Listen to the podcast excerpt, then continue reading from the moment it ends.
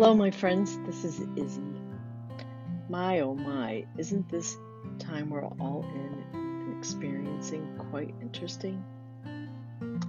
This week's thought provoking question is Has this global crisis helped you grow in ways you didn't expect?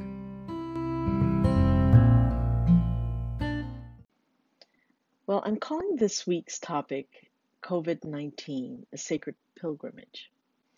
It is my way of helping each of us to look at adversity through a different lens.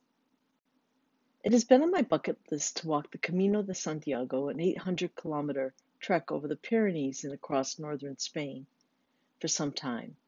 To complete it from beginning to end takes at least five weeks, averaging about 15 miles a day. Part of this desire was for the adventure, especially with a group of friends. But if I were to really speak truthfully, I have also been deeply longing for a spiritual awakening, looking for a deep connection to myself and Source.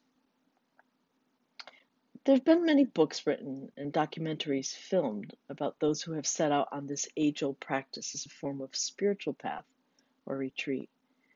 The intimate details of this grueling experience, as well as unexpected mo- moments of grace, humor, beauty, and connection, have captured my curiosity and intrigue. It was reported that in 2018, 300,000 people traveled the sacred paths of the Camino with the intention of arriving at the great church in the main square of Compostela and pay homage to Santiago. Not every person travels the entire 500 miles in one journey. Some choose to only walk 100 miles of it, or some take several years to walk the entire path completing only a portion of it at a time. Regardless of the time and distance, the journey seems to challenge the human spirit and or condition the same way.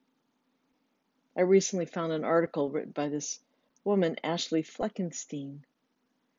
And she goes on to describe her experience like this The Camino was an intense physical challenge. I walked for five weeks, averaging 15 miles a day.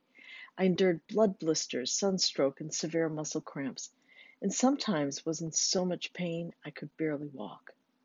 But mentally, it was even harder.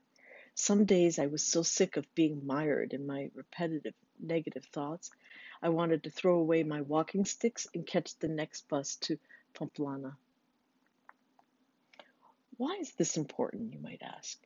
Well, I think it's important because I believe this pandemic the current world crisis can be compared to walking the Camino.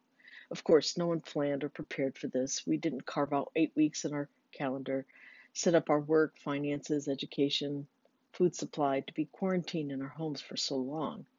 However, the discomforts and fluctuation of feelings, emotions, and circumstances can certainly be compared to walking on a very long journey.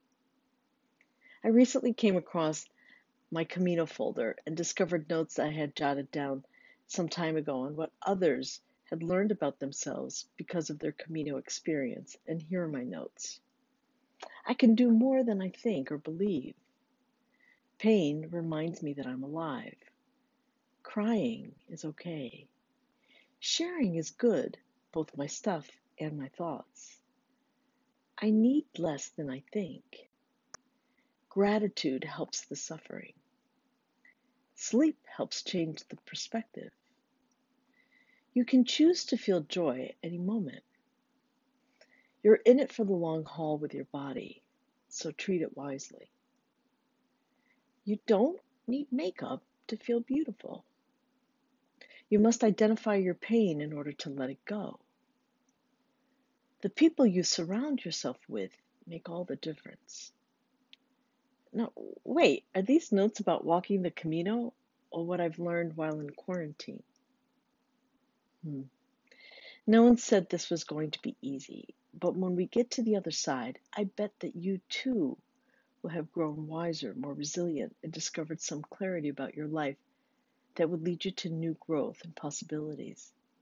This is your Camino.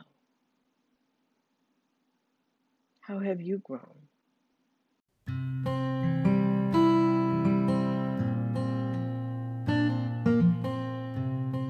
Love and light, my friends.